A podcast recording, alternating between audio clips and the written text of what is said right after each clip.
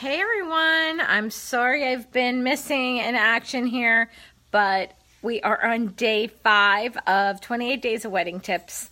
Um, the fifth wedding tip for 28 Days of Wedding Tips is what do I require of my hair and makeup artists that assist me? So, for one, I require that they have a cosmetology degree or or or are in school. Um, if they're in school, they have to be almost ready to graduate. Um, I require um, them to have some type of liability insurance, and I also cover them as well.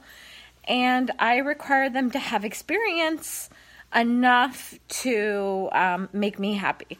So we do a little bit of training, um, some. Um, when they get hired, I like to see their hair and makeup pictures, their Instagram, and I don't just pick anybody.